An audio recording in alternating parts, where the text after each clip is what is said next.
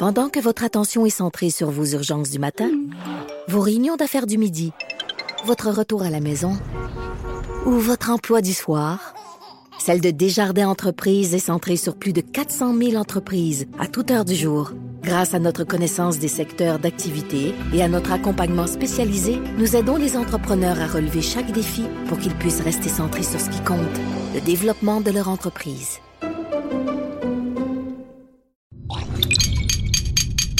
Cube Radio. Cube Radio. Cube Radio. Acteur majeur de la scène politique au Québec. Il analyse la politique et sépare les faits des rumeurs. Trudeau le midi. Bon midi, bon mercredi. Aujourd'hui, on est le 22 mai 2019. Mon nom est Jonathan Trudeau. Bienvenue dans Trudeau le midi à Cube Radio. Pour nous rejoindre, studio à commercial cube.radio ou encore euh, messagerie texte, tiens, toujours ce que je préfère, moi. 1-877-827-2346 ou le 187 Cube Radio. La meilleure façon de nous rejoindre. J'espère que vous allez bien en ce beau mercredi. Il fait beau, il fait beau à Québec. Il fait quoi, un genre de 16 degrés, franchement? Est-ce que finalement on pourrait voir euh, le printemps arriver alors que l'été euh, est à veille de débuter? Bref, ça fait du bien. Un peu de chaleur. Tiens, chaleur, ça me fait penser au, euh, au Mexique, euh, aux pays euh, qui sont chauds, la Colombie, etc. Demain, sur Club Illico, vous allez avoir l'occasion de visionner un documentaire qui s'intitule Narcos PQ. Tiens, même nom que le, la, la, balado Narcos PQ. C'est un peu le la suite logique, si on veut, des, des balados que Félix et Brigitte nous offrent depuis quelques semaines, qui sont absolument fascinants. Mais là, on a droit à un documentaire d'une heure euh, dans lequel euh, on voit Félix Séguin se promener beaucoup, entre autres au Mexique, dans les, euh, les quartiers très chauds, où il y a beaucoup de violence. On sait que les cartels de la drogue font des centaines et des centaines de victimes chaque année. Mais c'est qu'on se rend compte qu'il y a un impact en ce moment dans le commerce de la drogue sur le Canada, sur le Québec même de façon particulière. Et c'est ça que Félix Séguin et son équipe mettre vraiment en lumière dans ce documentaire-là. J'ai eu la chance de le visionner euh, hier pour pouvoir vous en parler avant qu'il soit euh, présenté demain sur Club Illico. Et euh, il y a quelque chose de bon, d'assez fascinant, sans dire que c'est pas réjouissant, puis c'est c'est pas qu'on aime ça voir ça, mais il y a quelque chose de fascinant à voir toutes les ramifications qu'on peut trouver, qu'on peut identifier derrière le commerce de la drogue, derrière ce monde-là qui est assez particulier évidemment. Mais c'est aussi bien, bien, bien inquiétant, préoccupant donc de voir que on est devenu un peu une passoire au Canada pour ces trafiquants de drogue-là. Et là, c'est qu'il y a des enjeux politiques qui sont reliés à ça, notamment qui découlent de décisions qui ont été prises il y a quelques années par le gouvernement de Justin Trudeau. Et pour en parler, on va aller euh, parler à un député qui lui-même, on peut le voir dans le, le, documentaire Narcos PQ, c'est Pierre Paulus, député de Charlebourg, Haute-Saint-Charles pour le Parti conservateur du Canada. Il est également responsable du dossier de la sécurité publique des services frontaliers de la protection civile. On va le rejoindre en ligne. Bon midi, M. Paulus. Bon midi, M. Trudeau. C'est vraiment inquiétant ce qu'on voit. Peut-être que vous, dans euh, le cadre de votre travail, les dossiers que vous connaissez, vous aviez déjà une, connaissance de cette réalité-là. Mais pour le commun des, des mortels, d'apprendre que, euh, par exemple, il y a plus de 200 importateurs, des facilitateurs, des tueurs à gages qui sont liés à de puissants cartels de la drogue qui se baladent en toute liberté au Québec, plus d'autres au Canada, c'est très inquiétant et on est capable je disais donc, d'identifier de, une décision politique qui est à l'origine de ce phénomène-là. Absolument. Écoutez, euh, oui, c'est inquiétant. On parle pas d'enfants de cœur. On parle de narcotrafiquants dans les pires, euh, les pires groupes de criminels euh, mexicains, je veux dire, qui sont en opération chez nous au Canada.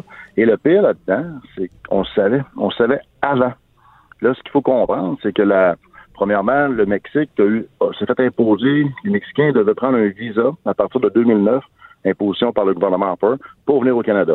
Donc, c'est sûr que ça affectait l'industrie touristique, mais on avait un problème, il y avait deux problèmes. Le problème, Et les travailleurs mexicains aussi, j'imagine? Oui, effectivement. Mais là, connaissant quand même le problème que ça impose à l'industrie touristique, de l'autre côté, il y a des milliers, on parle en 2009 de 10 000 Mexicains qui venaient chez nous et demandaient l'asile, carrément l'asile, euh, mm. euh, de la même façon que les gens qui travaillent sur l'examen, mais là, arrivaient en touriste et demandaient l'asile. Donc, on a eu une recrudescence en 2008-2009. Et là, à un moment donné, c'est là qu'en 2009, M. Harper a dit on doit imposer les visas. Par la suite, ça l'a énormément baissé. On a une tranquillité. L'élection 2015 arrive. 2016, M. Trudeau dit on va enlever les visas pour les Mexicains. Mais là, ce que ça fait, c'est une recrudescence du monde d'asile. Et surtout, là, ce qu'on apprend, le reportage de Félix Seguin est excellent là-dessus, c'est que là, les gens, les, les, narcotrafiquants profitent de s'en venir ici en touriste, tout simplement. Ils vont simplement venir chez nous, venir faire quoi? Ben, je m'en viens visiter Montréal. Puis ils débarquent, après ça, ils s'installent, on les, on les, perd leur trace complètement. On n'a aucun lien sur eux. Euh, même chose pour des gens, il y a des gens de la Colombie, de d'autres pays d'Amérique du Sud, qui ont, qui font faire des faux passeports mexicains et profitent de cette façon-là pour rentrer chez nous. Ça, ce qui me dérange le plus, c'est que le gouvernement, l'Agence du service frontalier du Canada, en novembre 2016, avait sorti un rapport exactement au gouvernement Trudeau qu'il y avait une problématique et surtout ne pas enlever les visas. Donc, un rapport de l'Agence de frontalier qui avisait de toutes les problématiques qui encouraient d'enlever le visa, mais M. Trudeau a fait à sa tête, encore une fois, a voulu bien paraître, puis dire, regardez, le Canada est un pays ouvert, blablabla. Bla, bla. Et là, ben, le problème est là, et on le vit actuellement. Ça, euh, en 2017, j'avais soulevé le point avec d'autres médias, que c'était une problématique, M. Trudeau n'a pas voulu écouter dans le fond, lorsque le, gouvernement de M. Harper avait euh, instauré les visas, c'est pas parce qu'on on voulait pas voir des Mexicains, on voulait pas les accueillir, c'est qu'à un moment donné, il y a des processus qui sont en place, il y a des gens qui appuient euh, qui appliquent pour être euh, des, des, des, immigrants en bonne et due forme, qui eux euh, vont passer au travers de processus qui sont des fois longs, un peu fastidieux. Mais là, parallèlement à ça, il y a des gens qui, appelons ça tricher, qui trichaient, qui arrivaient ici que, comme touristes et qui finalement ben, demandaient l'asile. Donc, on, le gouvernement a voulu régulariser ça. Mais Justin Trudeau, lui, lorsqu'il a fait lever ça en 2016, c'était quoi son, son argumentaire? C'était quoi la logique derrière ça? Qu'est-ce qu'il répondait? Seulement l'apparence vis-à-vis de son collègue mexicain, puis je crois son nom, l'ancien président du Mexique, a dit, regardez, euh, les relations avec le Canada et le Mexique, euh, on va enlever ça, ces contraintes-là, puis vous allez pouvoir circuler librement, venir chez nous, on est un pays ouvert, puis on, on, collabore ensemble. Sauf que on, on s'entend qu'il y a plusieurs Mexicains, c'est des gens qui veulent venir visiter puis retourner au Mexique, ça c'est sûr qu'il y en a, mais à travers eux, malheureusement, il y a énormément de criminels et de gens qui ont de mauvaises intentions. Et c'est pour ça qu'il avait fallu prendre des mesures à l'époque. Donc, euh, M. Trudeau a été très, encore une fois, là, sur un enjeu euh, de sécurité nationale, de souveraineté du Canada, a été très léger dans sa décision, malgré, comme je vous dis, que l'agence frontalier avait un rapport très clair qui précisait qu'il y avait des actions, surtout même les narcotrafiquants, c'était identifié clairement dans le rapport qu'il y avait une problématique. Mais euh, M. Trudeau a fait à sa tête, encore une fois.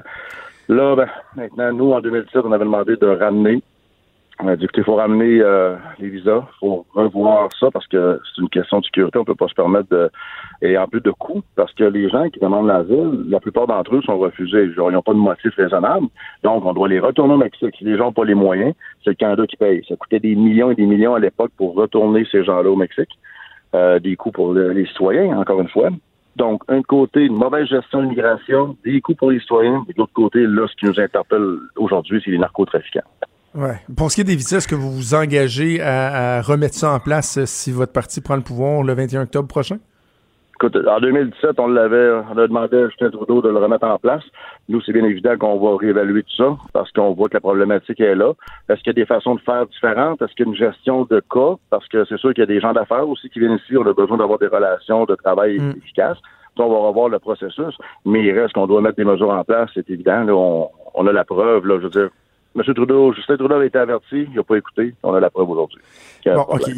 La question des visas, je pense qu'on vient de l'exprimer clairement. On voit qu'il y a une décision politique qui était, euh, bon, chacun euh, portera son jugement, mais que je considère comme étant euh, mal avisé. Mais au-delà de ça, est-ce qu'il y a des questions à se poser, à soulever sur le contrôle qu'on fait à nos frontières? Parce que vous parlez du syndicat de l'Agence des services frontaliers qui avait déjà levé un drapeau, sonné l'alarme en disant, si on fait ça, ça risque d'être dangereux, mais en même temps, il reste que quand il y a quelqu'un qui rentre du Mexique, qui arrive à la frontière, euh, est-ce qu'il n'y a pas des lacunes dans les vérifications, dans les processus qui sont en place, au-delà de l'histoire des visas? Parce que, par exemple, euh, dans le reportage, on nous parle d'un certain Romualdo Lopez Herrera, qui lui est arrivé euh, à Toronto en avril 2018. Il était connu au Mexique comme un membre des cartels de la drogue, comme un sicario, un tueur à gages il est arrivé, puis le gars, il, est passé, puis on a perdu sa trace.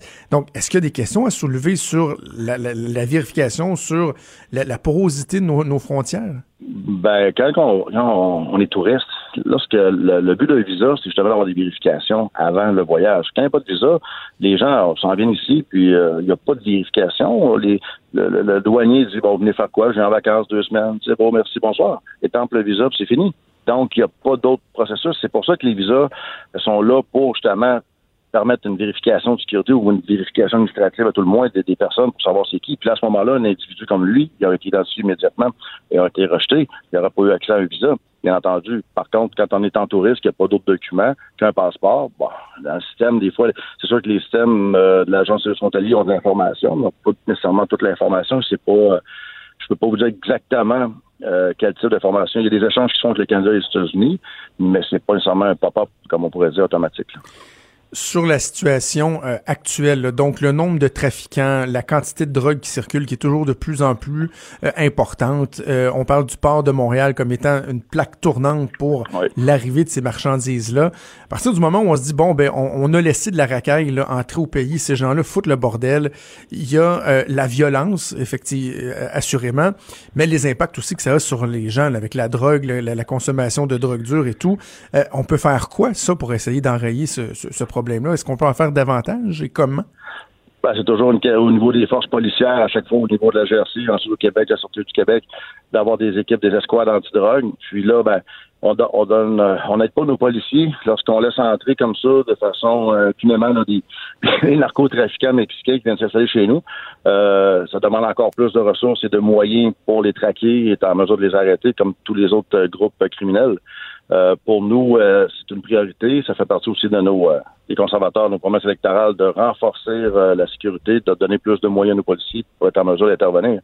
Parce qu'on peut pas laisser ces gens-là se promener comme ça à Montréal, Toronto, et même, on, je sais pas dans le reportage, j'ai pas vu le, complètement, mais je sais qu'il y a même à Québec, ces gens-là sont même rendus dans la région de Québec. Donc, c'est sûr et certain qu'il faut aider nos agences à, faire le travail, puis politiquement causé par Justin Trudeau. Oui, merci particulier, M. Paulus. Euh, ça fait longtemps qu'on parle de, de, de, l'approche euh, de, de M. Trudeau dans euh, différents secteurs. C'est une approche qui dit, dans le fond, tout le monde, il est beau, tout le monde, il est gentil, on accueille tout le monde les bras ouverts. Puis là, lorsqu'on pose des questions, lorsqu'on émet des réserves, bon, on est vu comme des gens qui sont anti-immigration, par exemple, qui n'ont pas de sensibilité. Mais là, là les impacts d'une politique trop libérale comme celle-là, on le voit là, là. c'est des centaines de trafiquants qui arrivent, des gens violents au lourd passé criminel, qui viennent vendre de la scrap à nos enfants, à nos frères, à nos sœurs, à nos familles. Il euh, y a là un impact concret de, de, la doctrine Trudeau. Là. Absolument, un impact majeur, un impact financier, un impact de sécurité, euh, de, de santé. C'est incroyable. Puis euh, oui, quand on pose des questions, j'ai posé énormément de questions à tous les sujets concernant la, frontière, euh, les gens qui traversent la frontière. On nous traitait de racistes, on nous traitait de gens qui veulent faire peur aux citoyens. Mais à un moment donné, nous, on a les yeux dans, le trou, là, comme on dit en bon français. Puis on dit, regardez, là, c'est des criminels. On s'attaque pas aux gens qui sont vraiment démunis. On, on veut surtout s'assurer qu'il n'y a pas des criminels comme ça qui viennent s'installer chez nous puis qui mettent le bordel dans nos villes et qui, la sécurité des gens, des, enfants, de, du monde. C'est euh, hmm. non la, politique de M. Trudeau, de tout le monde est beau, tout le monde est fin. Je crois que les gens ont compris, ils commencent à comprendre qu'on vit dans un monde qui, qui est dur, euh, qu'on doit avoir des mesures strictes, des mesures de sécurité strictes, et c'est pas pour faire peur aux gens, c'est juste pour s'assumer et faire face à la réalité des choses. Avant de vous laisser, je peux pas m'empêcher de vous poser juste une, petite question, une questionnette sur votre ancien collègue Maxime Bernier, euh, qui fait beaucoup réagir en, remettant en question euh, tout le débat sur l'avortement, en disant en fait que ce serait, ce serait même sain d'avoir un débat, une réglementation. Euh, est-ce que vous craignez que euh, une sortie comme celle-là de Maxime Bernier ramène sur la place publique toute la question de l'avortement et plus vous mette à certains égards dans une position inconfortable du fait que vous avez des collègues de, de, de, de, votre caucus qui, bien que votre chef a dit qu'il voulait pas rouvrir la question, on le sait, mais qui, eux, euh, sont favorables à des, à des mesures pour contraindre l'accès à l'avortement? le débat, c'est Maxime Bernier qui l'ouvre. Nous, on est clair. Andrew très clair là-dessus. Il n'y a aucunement question d'ouvrir le débat de l'avortement. On a tous, tous et chacun nos pensées sur différents sujets, que ce soit ce sujet-là ou d'autres. Mais à un moment donné, un caucus, une équipe, on a un chef, on s'entend. Lorsque la, décision est prise, on s'en va avec ça. Maxime Bernier, je crois qu'il tire à gauche et à droite, tente de provoquer, mais c'est à lui de répondre à ça maintenant. C'est son parti, c'est lui le chef. Pour nous, la position est claire et il n'est pas question de toucher à ça. Pierre Paulus, député de Charlebourg, Rôde-Saint-Charles pour le Parti conservateur du Canada. Merci de nous avons parlé ce midi. Merci, M. Trudeau. Merci, bougez pas. Cube Radio. Cube Radio, autrement dit. Trudeau, le midi. On va faire un peu de pouce là-dessus sur la question de l'avortement. C'est pas le sujet principal que je vais aborder avec ma prochaine invitée, mais quand même, elle s'est exprimée là-dessus hier. Je suis curieux euh, de l'entendre en ondes. C'est Marie Montpetit qui est députée du Parti libéral euh, du Québec pour le comté de Maurice Richard. Elle est également porte-parole de l'opposition en matière d'environnement et de lutte contre les changements climatiques. Bon midi, Madame Montpetit. Bonjour, Monsieur Trudeau assez particulier d'entendre les propos de Maxime Bernier qui, bon, euh, dit que lui, euh, il n'y a pas de problème à avoir un débat avec euh, avec ses candidats sur l'avortement. Ce matin, sur les ondes de Cube Radio avec Benoît Dutrisac, il a dit, ben, tu je suis favorable à l'avortement, au droit à l'avortement pour le premier trimestre, deuxième trimestre, mais un moment donné, là, tu sais, comme si c'était un, phénomène réel, là, les femmes qui vont se faire avorter deux jours avant l'accouchement prévu, ça n'a pas de bon sens, faut réglementer. vous lui répondez quoi, Maxime Bernier, vous?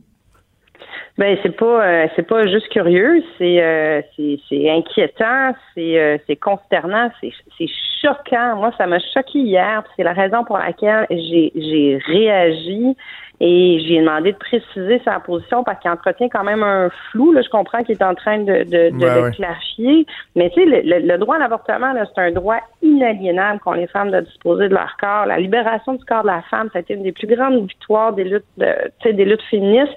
Puis quand on voit là, la, la, le, le, vent rétrograde qui est en train de souffler sur les États-Unis, on n'est pas à mm. l'abri que ça arrive ici. C'est des droits fragiles et je trouve ça extrêmement inquiétant et préoccupant de voir que euh, euh, un, député, un candidat euh, utilise ça en plus de ça de façon très, très populiste, là, très clientéliste pour faire parler de lui.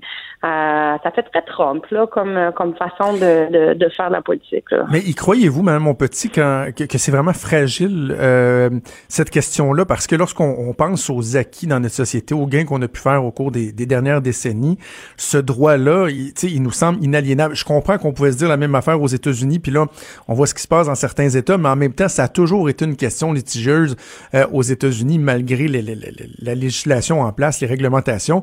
Mais au Canada, euh, bon, il peut y avoir des, énervés comme Maxime Bernier ou d'autres députés conservateurs euh, qui disent oui, on souhaitait réouvrir, ça, mais pensez-vous vraiment qu'il y a une fragilité qu'on pourrait voir ce débat-là de façon sérieuse reprendre sur la place publique? Ben, le, le, le, le principe d'un droit, justement, c'est qu'il devrait être acquis, mais c'est malheureusement pas le cas à travers l'histoire. Puis je veux pas faire un parallèle euh, boiteux, mais on, on, regardait le sujet qui nous occupe dans l'actualité en ce moment, qui est toute la question du, du des, des, symboles religieux, des signes religieux. C'est un droit qui est encadré par la Charte des droits et libertés de la personne, le droit de pratiquer sa propre religion. Donc, est-ce que ce droit-là, il est dans la charte? Oui. Est-ce qu'on est en train de le remettre en question? Oui. Donc, est-ce que le fait que ce soit un droit acquis, ça, veut dire qu'il n'est pas fragilisé et plus jamais on, ça va être remis en question? C'est ce que je souhaite le plus profondément de mon cœur. Mais quand on voit euh, politicien-là qui qui euh, qui en fait l'adage et euh, puis malheureusement, il faut regarder les commentaires qui ont été faits. Il y a des gens qui adhèrent à ça, puis il y a des gens qui sont pro-vie puis qui souhaiteraient effectivement que ce soit un débat qui soit fait. Puis le Parti conservateur, ils en ont déjà discuté, puis c'est c'est présent. Puis aux États-Unis, on voit on voit très bien ce qui est en train de se passer aussi. Donc ce qui me rassure, c'est qu'au Québec, il y a eu une levée de bouclier quand même assez rapide et assez claire euh, de la classe politique et de la classe journalistique aussi. Donc, il y, aura, il y a au moins des remparts qui nous protègent de, de, de retomber dans ce débat-là. Je le souhaite profondément. Mais là, sur Twitter, vous avez averti Maxime Bernier, vous allez travailler personnellement et activement contre lui euh, aux prochaines élections. Souvent, on va voir des députés qui vont se garder un, un certain droit de réserve lorsqu'il y a des élections dans un autre pays de gouvernement. Mais vous, ce droit de réserve-là, pour Maxime Bernier, vous, allez, vous allez le faire sauter. Oui, puis je, je, je, vous confirme que j'ai toujours, j'ai toujours, j'ai toujours euh, utilisé ce droit de réserve-là, mais dans, dans un, quand on touche à des droits fondamentaux, et c'est la raison pour laquelle moi en 2014, d'ailleurs, je me suis présentée. Euh, je m'étais présentée dans le cadre de la charte des valeurs du Parti québécois, et c'est la raison pour laquelle j'étais venue en politique. Mais quand on touche des droits acquis, vous pouvez être sûr qu'il va me trouver sur son chemin. Ce sera par mon vote, et ce sera activement que je vais aller faire, euh, que je vais aller faire campagne contre lui pour m'assurer que cette question là euh, elle, s'il ne la clarifie pas, s'il ne la précise pas, ben qu'elle fasse partie des questions de l'urne quand les gens vont aller voter pour lui. Hmm. Ben, le message est passé. Je voulais vous qu'on se parle d'environnement euh, ensemble. Vous êtes critique en matière d'environnement pour le Parti libéral. Nouvelle intéressante ce matin sur une initiative que vous avez mise de l'avant. Le 30 avril dernier, vous avez euh, écrit à François Paradis, le président de l'Assemblée nationale, pour lui demander de mettre en place des pratiques éco-responsables sur la colline. Qu'est-ce que vous lui avez demandé de façon plus précise? Mais je lui ai demandé dans un premier temps de réviser la politique de développement de l'Assemblée nationale. L'Assemblée nationale a une politique qui date de 2009, donc elle a déjà 10 ans. Elle n'avait pas été réactualisée, donc je lui ai demandé de réactualiser cette politique-là de façon générale et je lui ai fait différentes propositions, mais je lui ai demandé dans un premier temps de euh, former un comité euh, sur lesquels les, différents porte-paroles ou les euh, en environnement et euh, les partis politiques, les députés, on pourrait être présents parce que c'est pour, pour, pour pouvoir aller euh, leur parler de notre quotidien aussi, là, les améliorations qu'on voit qui peuvent être faites. Donc, il y a toute la question de la compensation euh, des GES. Euh, que ce soit par l'émission à l'étranger, euh, que ce soit par les, les, les déplacements des députés aussi. Euh, il y a la question, vous l'avez vu, vous le voyez quand vous êtes dans les tribunes à l'Assemblée nationale, les quantités de papier qu'on reçoit. Oui, c'est incroyable. Puis là, faut que vous sachiez souvent, on les reçoit dans nos. Ah, puis on les reçoit pas juste sur nos banquettes à l'Assemblée, on les reçoit souvent dans notre bureau à l'Assemblée, plus une autre copie à nos bureaux de circonscription.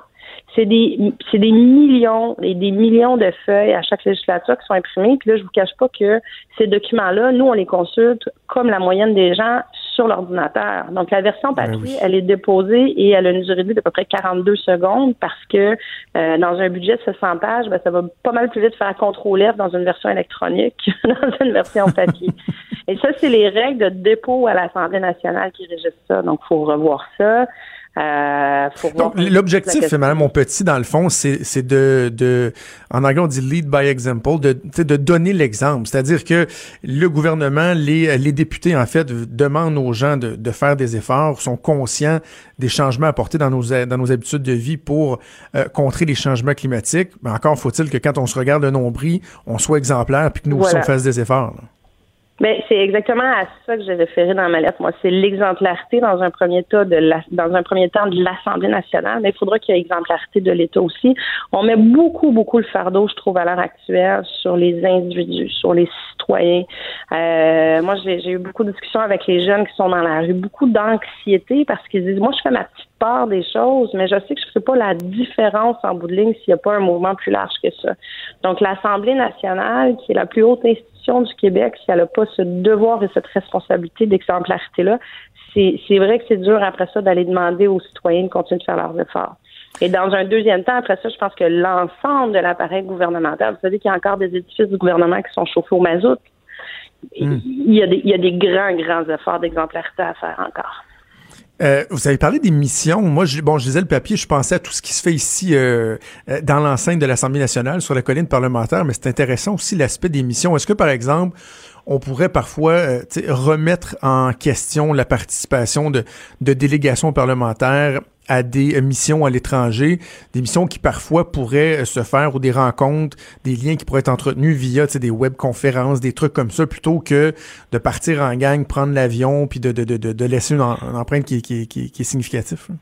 Oui, certainement. C'est pour ça que je dis c'est la, la, la, demande que j'ai faite, moi, elle est vraiment sur revoir l'ensemble des pratiques de l'Assemblée nationale. Puis sur l'émission, ça en fait partie. Sur nos, nos il y, a beaucoup de façons de faire qui, qui datent d'une autre époque, mm. euh, ou qui datent même d'il y a 10 ans, il y a 15 ans. Là, on est dans un contexte où euh, tous les scientifiques, tous les experts nous disent il faut faire absolument tous les efforts qui sont possibles. Euh, tous les efforts, ça commence par réviser dans un premier temps ce qu'on fait puis voir est-ce que c'est encore la bonne façon de le faire. Pour l'émission, il y a, il y a place à amélioration aussi quand on parle d'exemple, moi, ce que j'aime dans, dans, votre initiative, puis c'est tout à votre honneur, c'est de parler des petits gestes, entre autres. vous parlez des gens qui se disent euh, dans la rue, ben voyons, moi j'essaie de faire mon effort, mais coudon, ça donne rien. Puis là, il y a l'éco-anxiété qui est de plus en plus un phénomène présent dans notre société.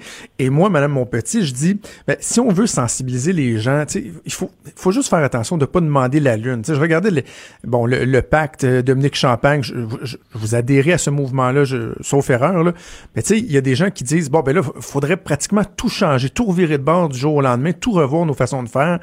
des fois, ça relève d'une certaine utopie. Puis moi, j'ai l'impression que les gens, c'est à partir de là qu'ils décrochent, alors que quand on dit aux gens, êtes-vous prêts à faire certains efforts, euh, des petits gestes au quotidien qui, petit à petit, vont nous amener à améliorer notre bilan, il me semble que ça, c'est une bonne façon d'aller chercher l'adhésion des gens. Oui, ben, je pense que chaque, chaque citoyen n'est pas rendu à la même étape non plus. Euh, tu sais, il y a des gens, je, je, fais souvent ce comparable-là, il y a, il y a j'allais dire il y a 20 ans, mais je pense qu'il y a 15 ans, on a commencé à parler de recyclage, puis il y a plein de gens qui ont dit, mhm. ah, moi, j'en ferai pas, c'est bien compliqué, là, on est rendu avec le compost, puis il y a des gens qui ont encore cette réaction-là. Donc, il y a des gens qui sont rendus à toutes sortes d'étapes. La, la, la, la, seule chose, moi, je, pense que la petite bougie d'allumage, là, il faut qu'elle soit chez chacun de je vais faire un pas dans cette direction-là. Puis le pas, ben, il, il est pas à la même place sur un, sur le kilomètre qu'il y a à faire. Mettons, sur le, le 42 km, c'est un long marathon ce qu'on a à faire. euh, et euh, et c'est de c'est de pas être dans une approche culpabilisatrice, c'est de pas être dans une approche non plus de moi je le fais mieux que toi, mais il faut pas non plus être dans une approche de moi je ferai rien parce que de toute façon en Chine puis en Inde ils ont des problèmes même plus grands puis nous on est vraiment tellement parfait. Donc je pense que c'est d'avoir un c'est de c'est de partir la la, la, la roue là puis de s'assurer qu'on marche tous dans la même direction même si c'est pas à la même vitesse. L'important c'est d'y aller. Là.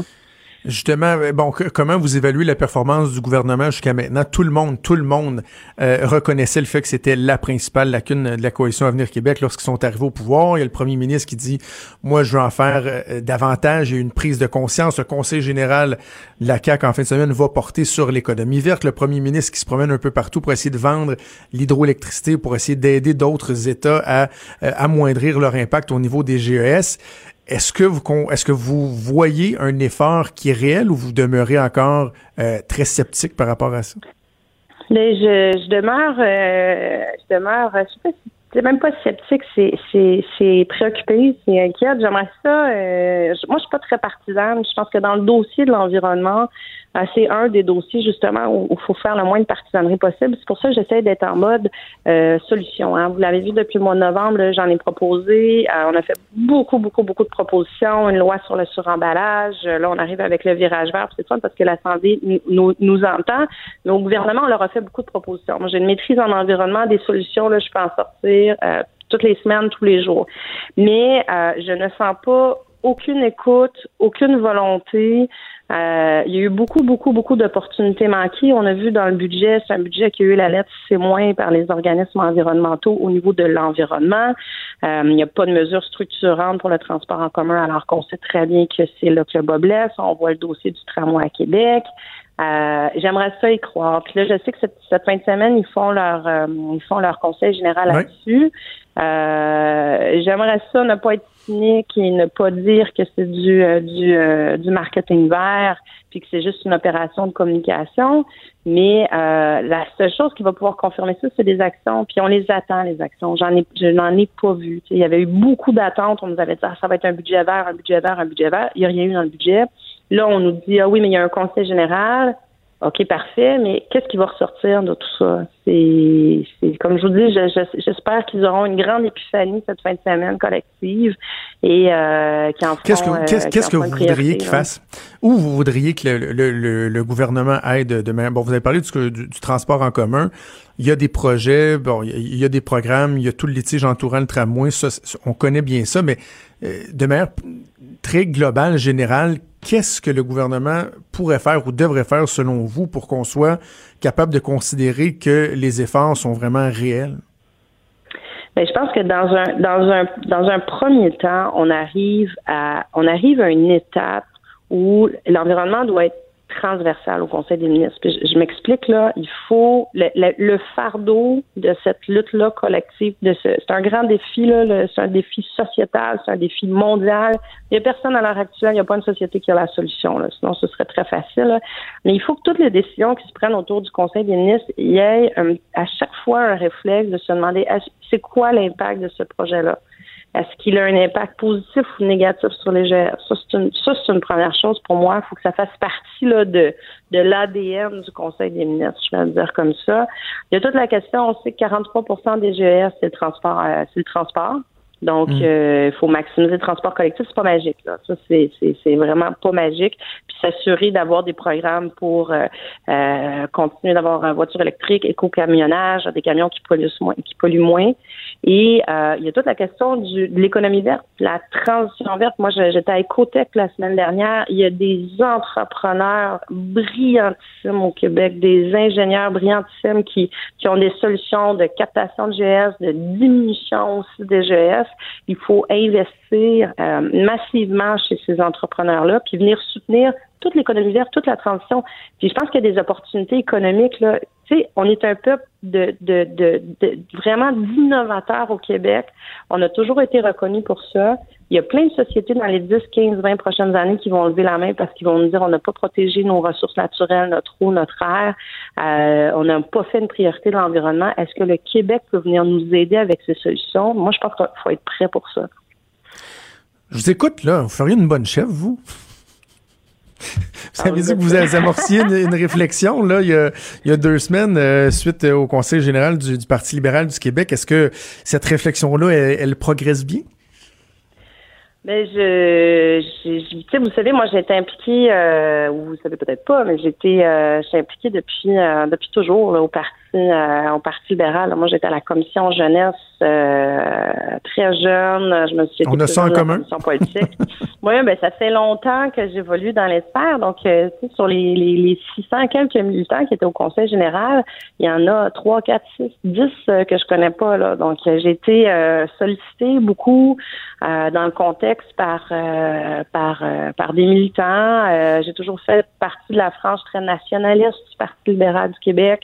Euh, comme ministre de la Culture aussi. C'est sûr que la- pour la commission jeunesse, c'est super intéressant parce que je me retrouve à porter tous les dossiers de lutte au changement climatique, d'environnement. Je vais vous dire ce que j'ai dit jusqu'à maintenant. J'ai été très touchée de cette, euh, cette affection-là et de cet appui-là. Euh, pour le reste des choses, on traversera le pont rendu à la rivière. Là, on est encore, on est encore loin du, euh, du, du, du- du- on n'a pas un portrait exact de ce qui va se passer. Donc, je Mais est-ce que vous fixez, est-ce qu'il y, a une- est-ce qu'il y a une date limite, un moment euh, particulier où vous fixez? Parce que pendant ce temps-là, il y en a qui s'activent déjà. Votre collègue Dominique Anglade a déjà toute son organisation, etc. On voit que Marois Risky travaille sur ses propositions. Vous, est-ce qu'on est vraiment juste à l'étape de la réflexion, de voir si ça vous tente ou, tu sais, on, y a-tu un petit peu plus ou? Oh, il y a une bonne, il y a, il y a pas mal de discussions en cours, je vous dirais. Puis, euh, mais, mais moi, je me laisse l'été pour, euh, je me laisse vraiment l'été. Moi, la course à la chefferie, elle commence en septembre. Une fois qu'on a dit ça, euh, il y a des discussions, il y a des organisations. Monter une équipe, c'est pas, euh, c'est quelque chose qui se fait. Comme je vous dis, je connais, je connais, je connais très bien les gens du parti. Je connais très bien les militants de partout à travers le Québec. La commission politique, hein, c'est des présidents de commission politique dans toutes les régions du Québec. Donc, euh, le, le, le le, le, le- le- les choses les, choses viendront à, à point nommé. Sans me dire de quel côté, est-ce que vous êtes capable de me dire si votre cœur balance plus de, de- de- vers euh, un côté ou l'autre, vers un oui ou un non? ou- Euh, non, mais comme je vous dis, j'en suis euh, j'en suis vraiment pas là. J'en suis vraiment bel effort. C'est un très bel Mais quand effort. même, hein? J'aimerais. Non, mais j'en j'en suis vraiment pas là. Je, je, je regarde les choses qui se passent. Moi, ce que je peux vous dire, c'est que j'ai vraiment un cœur. Euh, c'est un, un parti que j'affectionne, que j'ai toujours affectionné. C'est un parti qui a toujours été très progressiste dans son histoire, que ce soit justement pour revenir à nos discussions sur euh, les droits des femmes, euh, que ce soit l'ensemble des droits, que ce soit l'éducation, que ce soit l'environnement. C'est un parti qui, qui, qui- tout, tout ce qui existe d'à peu près là, social, toutes les grandes transformations sociales au Québec, c'est le Parti libéral du Québec qui les a fait. Et ça, pour moi, c'est fort de sens. Et je veux que ce soit un parti qui revienne à ça. Je pense qu'on a été euh, assez, je veux dire, malmené dans les derniers euh, derniers mois, dernières années. Euh, je renie pas du tout les décisions qu'on a prises. Au contraire, je pense que c'est des décisions qui méritaient d'être prises, qui avaient besoin d'être prises, puis l'histoire le dira. Mais une fois qu'on a dit ça, je veux être sûr que le parti sera euh, sur euh, les blocs de départ en 2022, puis je prendrai ma décision, euh, que ce soit d'y aller, que ce soit depuis un candidat. Euh, comme je l'ai dit, la seule chose que je peux assurer, c'est que je serai pas passive euh, à regarder un train qui passe. Madame Monpetit, ben, bonne réflexion, bonne fin de session de parlementaire, puis félicitations pour, euh, pour l'initiative de la sensibilisation auprès de l'Assemblée nationale. Je pense que c'était fort pertinent. Merci de nous avoir parlé. Merci beaucoup, M. Trudeau. Au plaisir. Au. Merci, bonne journée. Marie Monpetit, qui est députée de Maurice Richard pour le Parti libéral du Québec, porte-parole de l'opposition en matière d'environnement. Hmm, Est-ce que Madame Monpetit sera sur, euh, sur les rangs au moment du lancement de, de la course à la chefferie? On sent que ça lui tente. On, voit que la décision est pas prise. là. C'est pas comme Marois Risky ou Dominique Anglade tu sais, qui nous font à croire que oh, ils savent pas, mais que dans le fond, ils attendent juste le, le bon moment. Euh, Il y a une réflexion qui est, euh, qui est clairement, euh, clairement amorcée. Et ce sera intéressant de, de suivre l'évolution de cette réflexion. Quand Trudeau parle de politique, même les enfants comprennent. Jusqu'à 13. Vous écoutez Trudeau le midi. Cube Radio. On est de retour avec mon ami l'historien Denis Anger. Bon midi, Denis. Ben oui, bon mercredi tout le monde. Euh, bon, évidemment, on parle beaucoup, beaucoup depuis une dizaine de jours de la question de l'avortement avec ce qui se passe dans plusieurs États euh, aux États-Unis. Euh, bon, là, il y a Maxime Bernier hier qui tente de, de, de je sais pas s'il tente de remettre la question à l'avant, à l'avant-plan, mais en tout cas, il en a parlé avec des positions qui font extrêmement réagir. Donc, on s'est dit, tiens, on va revenir sur l'histoire euh, de l'avortement. Qu'est-ce qui se cache derrière ça? Les combats qui ont été menés pour faire valoir notamment les droits des femmes. Depuis des, depuis des centaines d'années, euh, Jonathan, ben oui, Maxime Bernier qui a fait, pas, un effet Trump un peu peut-être, essayer de soulever Ouais. des débats en étant exagéré à tel point que, ben finalement, ça attire l'attention sur une formation qui, qui a peine à, comment dire, à poindre du nez. Oui, l'avortement ou ce qu'on appelle plutôt l'interruption volontaire de grossesse. Hein, le mot avortement, ça avait un caractère un peu... euh, comment dire, péjoratif, ben, c'est quelque chose euh, dont on parle depuis bien, bien longtemps, depuis, euh, comment dire, quasiment l'origine du monde, euh, ces grossesses euh, non désirées, souvent des grossesses dans des circonstances dramatiques pour la femme. Hein. Euh, Est-ce que j'ai besoin de vous rappeler qu'à l'époque où les légions romaines faisaient euh, la pluie et le beau temps en Europe, ben, le viol, l'agression euh, étaient des choses qui étaient systématiques et il n'y avait pas à l'époque de moyens de contra- de contraception. La pilule anticonstitutionnelle, ça date euh, anticonstitutionnelle. Elle date des années. Oh. Chez ma gorge d'eau, moi, là. Non, non, non, mais ça, c'est probablement un vestige de mes anciennes écoutes. Il y avait un groupe euh, québécois d'humour qui s'appelait Les Cyniques et qui parlait de la pilule Ah anticonstitutionnelle. Ça donnait pas le goût de rouvrir la Constitution. Pas vraiment. Euh, donc, fin des années 60. Euh, Donc, il n'y a pas de moyen de contraception pendant longtemps. Donc, on fait des interruptions de grossesse, souvent euh, des sages-femmes qui vont utiliser des procédures épouvantables. Là, regardez, des, Des herbes broches. purgatives. Ouais, d'ailleurs, euh, en France, au 18e, 19e siècle, les femmes qui pratiquent des avortements, on les surnomme, savez-vous comment? Comment? Les tricoteuses. Ah. Ça vous donne-tu une espèce d'idée un peu triste de ce que c'était? Des herbes purgatives. Des herbes de purgatives, notamment le- en Asie, qui faisaient qu'on rejetait le, le fœtus euh, dans ses premières semaines. Il y avait aussi des méthodes un peu plus, euh, comment dire, draconiennes. On se frappait, on se sautait sur le ventre. euh, C'était épouvantable. Donc, pendant très longtemps, c'est un crime hein, que l'avortement, que de causer la mort, parce que dans les sociétés anciennes, plus vous avez de bras, plus vous êtes puissant. Louis XIV, le roi Soleil, disait que moi, mon importance, elle est directement attribuable à l'importance de mes peuples, au nombre de mes sujets. Donc, avoir des enfants, c'était d'amener des bras à travailler sur la ferme, amener des gens qui pourraient éventuellement combattre dans les armées du roi, etc., etc. Jusque à la fin de l'ancien régime, l'avortement, euh, l'interruption euh, volontaire de grossesse pour fin d'autrui, euh, c'est un crime passible de prison, de termes assez lourds, et d'être flétri. Donc, si on Flétri? ouais, d'être flétri, ça vient de fleur de lys, quand même. C'est, euh, mais quand on dit qu'une fleur est flétrie, on sait que c'est une fleur qui se fane, hein, qui se flétrit. C'est un supplice qui était notamment infligé aux femmes. C'était essentiellement des femmes qui pratiquaient des avortements, qui étaient coupables d'avoir avorté quelqu'un d'autre, et on prenait un fer rouge en forme de fleur de lys, la fleur, et on vous flétrissait. Donc on appliquait ça, on vous marquait au fer rouge sur l'épaule quand c'était pas trop Ah, grave et dans le front si c'était quelqu'un Hey. qui était euh, comment dire, qui avait commis une récidive. Donc, euh, c'est épouvantable. Et on était marqué pour la vie. On était flétri à vie. Évidemment, avec euh, l'époque contemporaine, ben là, on s'en vient plus dans un jugement. Et hier, il y avait 500 manifestations partout aux États-Unis d'Amérique à la suite de la décision, comment dire, euh, assez remarquable, des remarquables dans le pas le bon terme, Ouais. de 25 sénateurs mâles du Sénat de l'État de l'Alabama. Et là, j'ai de la misère à chanter Sweet Home Alabama Ouais, ce ça donne pas matin d'y aller.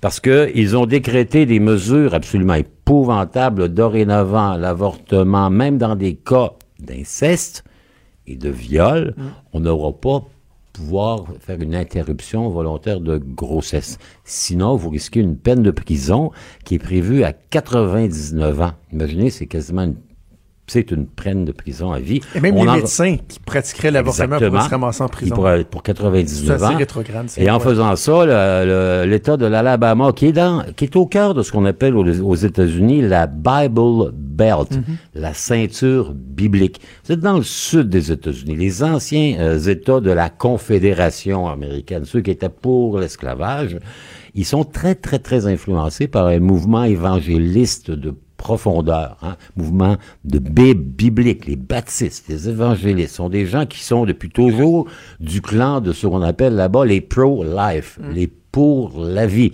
Et ceux qui disent que dès le moment où vous entendez battre le cœur du fœtus, donc ça peut dire trois, quatre semaines à peine après la conception, c'est une personne, c'est un humain et qui a droit à la vie et que si vous touchez à cet humain, vous commettez ce qu'on appelait à l'époque un crime d'infanticide. Donc vous tuez un enfant et c'est un crime qui à l'époque était punissable de mort.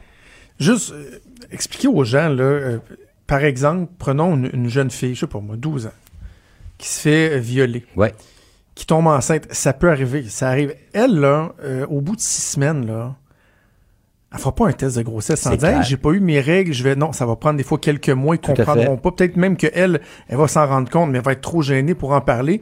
Donc, c'est de dire, parce qu'il y a ça, là, il y a le droit des femmes, mais il y a les cas, euh, tu disais inceste, viol, de dire que, par exemple, prenons ce cas-là, là, une jeune fille de 12 ans qui aurait été agressée, qui tombe enceinte, qui s'en rend compte, je sais pas moi, à 16 semaines, C'est-à-dire que sous que non, la mesure... elle doit avoir l'enfant. tu sais. Elle est obligée de l'avoir sous peine de prison. C'est épouvantable. hein. Et vous avez les crimes les plus affreux. Vous avez souvent l'inceste et le viol qui sont combinés. hein. Pas besoin de vous raconter bien des histoires dans des sociétés attardées ou des sociétés qui ont des problèmes de comportement collectif. Donc ça, c'est un cas épouvantable. Aux États-Unis, ce qui est effrayant, c'est que c'est un dossier qui était fermé, clos depuis Exactement. 1973. C'est ça. Je veux, le temps file, je veux qu'on aborde deux aspects. Les États-Unis, le Canada. Ben oui. Aux États-Unis, on parle beaucoup de Roe v. Wade, Roe versus Wade, Ouais. qui est un jugement qui euh, était venu euh, marquer, euh, ben, j'allais dire pas juste marquer l'imaginaire, mais qui était venu changer la, la- la façon de- de réglementer la chose.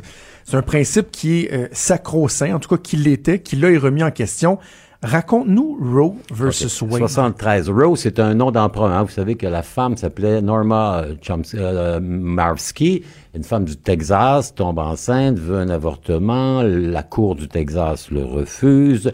Le procureur du Texas s'appelle Wade. Donc, le professeur Wade contre Madame Rowe. C'est le nom d'emprunt de la Norma en question et le jugement de la Cour suprême des États-Unis 1973. Pourtant, une Cour suprême qui est une Cour conservatrice. On est à l'époque de Nixon, le président des États-Unis.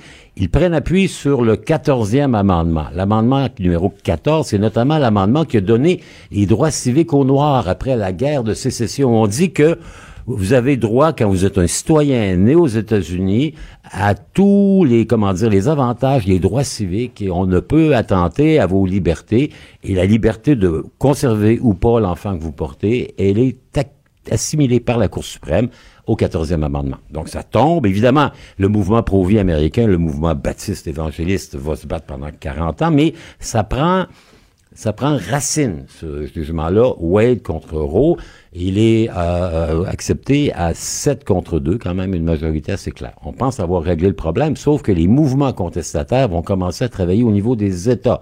La Cour suprême, on peut pas bouger, donc on va faire des, pressions, notamment dans ces États de la, Bible Belt, pour changer la loi et bloquer notamment le financement des cliniques euh, d'interruption volontaire de la grossesse pour euh, euh, mettre des conditions absolument épouvantables de, de sorte qu'une femme peut pas se faire avorter. Donc, il y a 28 États américains depuis une quarantaine d'années qui ont commencé à resserrer la vis. Au Texas, aujourd'hui, si vous voulez faire une interruption volontaire de grossesse, vous êtes pas mal mieux de prendre l'autobus Greyhound et de monter dans un État Ouais. du Nord que de rester au Texas pour surmonter les embûches. Donc, ce qu'on croyait réglé ne l'est plus maintenant, et notamment à la lumière de ce qui s'est passé en Alabama.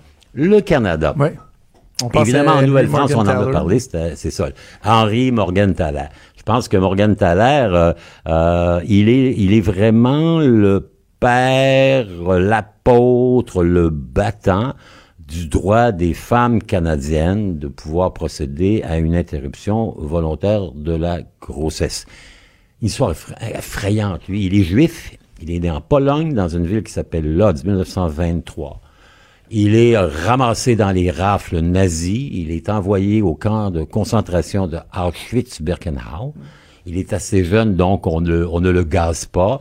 Après la guerre, il est libéré. Il s'en vient étudier la médecine à Montréal. Il va commencer à pratiquer à Montréal à compter de 1953 dans les quartiers populaires de l'Est de Montréal où il est confronté à toutes ces jeunes femmes abusées, engrossées, tombant enceintes. Il dit, il faut faire quelque chose, ça n'a pas de bon sens. 1953, on n'a pas la pilule, hein? on n'a pas de moyen de contraception, on n'a pas la pilule du lendemain, et c'est à peine si on connaît ce que c'est qu'un stérilet. Donc lui va commencer à procéder à des avortements de manière, comment dire, euh, saine, une certaine, parce que les tricoteuses, les purgations, se sauter sur le ventre, euh, ça faisait des affaires épouvantables. Il y avait des dizaines de femmes qui mouraient des suites d'un avortement à bâclé raté. Donc, Morgan Thaler va introduire les manières modernes euh, et, comment dire, antiseptiques de pratiquer dans la manière la plus humaine possible un avortement bien fait. Et il va subir les foudres de l'État. L'État euh, québécois d'abord, 1978, il est accusé, arrêté, traîné en cours. Il est condamné puis acquitté en appel. Il va ouvrir une clinique en Ontario. Là, on va refaire le même processus. Il va être euh, arrêté, accusé, acquitté. Et finalement, ce n'est qu'en 1988 que la Cour suprême du Canada, prenant appui sur la nouvelle charte des droits, un peu comme la Cour suprême des États-Unis l'avait fait 25, 15 ans plus tôt, va dire, ben, la liberté de la femme de disposer de son corps est une liberté qui est fondamentale et qui est protégée par la charte des droits. Est-ce qu'au cœur de ça, il y avait, c'est l'affaire euh, Chantal Daigle et euh, Jean-Guy Tremblay qui avait après. tellement défrayé la manchette? C'est-à-dire que oui, elle souhaitait, euh, lui souhaitait qu'elle garde son enfant alors qu'elle ne l'a pas suivi. C'est un jugement qui date du début des années 90 et qui vient confirmer le jugement de 88 en disant la femme est la, la première responsable, c'est elle qui a le choix. C'est pour ça qu'on appelle ça le mouvement pro-choix. Et que le fœtus n'a pas de statut légal. Exactement. Avant une vingtaine de semaines, Ouais. où là, il y a des, commence à y avoir des, euh, comment dire, des complications, des objections ou des, euh, des obligations préliminaires avant de procéder à une interruption de la grossesse volontaire. D'ailleurs, au retour de la pause, je vais en parler de ça, de la situation au Québec, au Canada, essayer de contrer un peu là, ce, que, ce que Maxime Bernier a tenté de, de- de véhiculer, entre autres sur nos ondes ce matin. Denis, merci pour ce, ce grand tour d'histoire. Ben oui. C'est un vieux un débat. plaisir. Je suis tellement triste de voir les vieux débats qui reviennent nous hanter. Ouais, ben, c'est ça. Ah. C'est la vie. Espérons qu'à un moment donné, on pourra mettre le couvercle là-dessus assez rapidement et retourner aux choses importantes. Denis Anger, toujours un plaisir. On se reparle la semaine À prochaine. la semaine prochaine. Bye bye. Jonathan. Les vrais enjeux. Les vraies questions. Trudeau, le midi.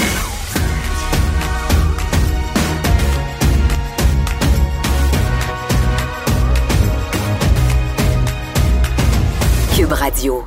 Qu'est-ce qui fait courir Maxime Bernier? On peut vraiment se poser la question. Franchement, je, à mon sens, il l'a totalement échappé hier, euh, alors qu'il a manqué une belle occasion de se taire. Je pense qu'on peut le dire comme ça.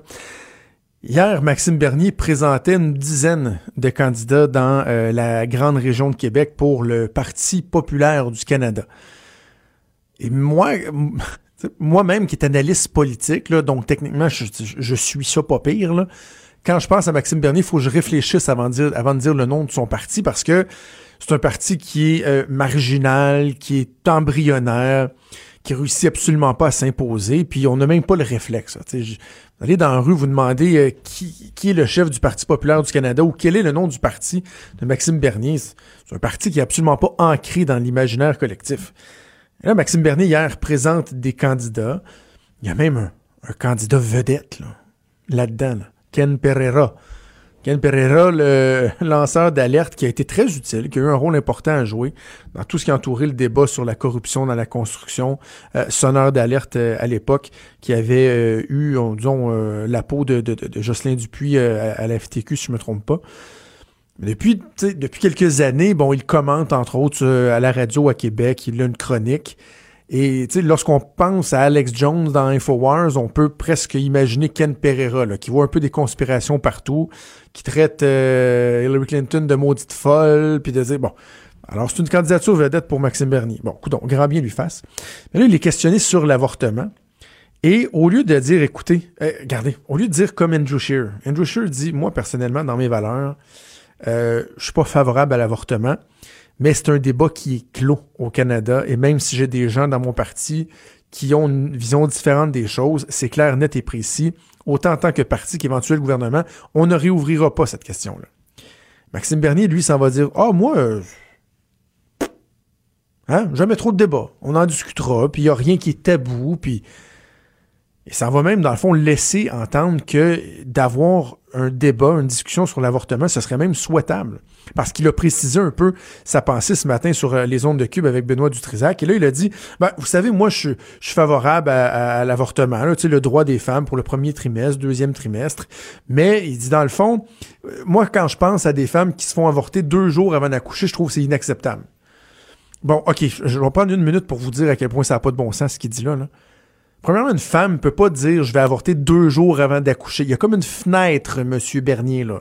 Entre 37 et 40 semaines, on considère que la, la, la, la femme qui est enceinte est à terme. Elle peut accoucher à tout moment. C'est pas, c'est pas au calendrier, là. C'est pas, tu sais, oui, il y a des césariennes planifiées, mais sinon, là, c'est pas mal aléatoire. On décide pas du moment qu'on va accoucher. Fait qu'il n'y a pas l'affaire de, ah, deux jours avant, je vais, je vais accoucher. Premièrement. Et deuxièmement, ça arrive pas. C'est absolument théorique comme débat. Ça n'arrive pas. Prenons par exemple ici au Québec. La plupart des, euh, des euh, obstétriciennes ou des médecins de famille qui font des suivis de grossesse, même dans des cliniques d'avortement, il y en a qui vont se fixer une limite de 12 semaines. À 12 semaines, euh, on les réfère ailleurs. Dans certains hôpitaux, ils vont aller jusqu'à 18, 20, voire 22 semaines, particulièrement dans des cas où il va y avoir des complications. Il y a un problème avec le fœtus, on a décelé un, un, problème grave et on va procéder à une interruption de grossesse. Mais au-delà de ça, là, il n'y en a pas. Ça n'arrive pas. Ici, au Québec, au Canada, ça n'arrive pas. Des interruptions de grossesse. Une femme qui arrive à 35-36 semaines, parce que premièrement, les médecins, les, euh, les, groupes de médecins, les hôpitaux, les cliniques se fixent des balises éthiques, morales. Il n'y a pas personne qui va avorter une femme à 30 semaines. À la limite, même s'il y en a une qui se présente et qui dit j'ai changé d'idée, il y a un processus qui se met en cours. Les travailleurs sociaux, on va tenter de la convaincre d'aller voir ailleurs, etc. Et ultimement, si euh, ces femmes-là sentent que elles veulent absolument se faire avorter, même si on peut questionner le tout, ils, ils, resteront même pas au Canada. C'est même pas au Canada que ça va se faire parce qu'il n'y a pas personne qui accepte de faire ça. Alors, c'est un faux débat que tente de, réouvrir Maxime Bernier. Déjà tout pour nous, il y a Antoine Rabitaille qui s'en vient avec la haut sur la colline. On va assurément faire un suivi de la mission de François Legault à Washington. Et nous aussi, on pourra en reparler demain. Tiens, pourquoi pas, je vous donne rendez-vous demain à midi. Bon après-midi. Cube Radio.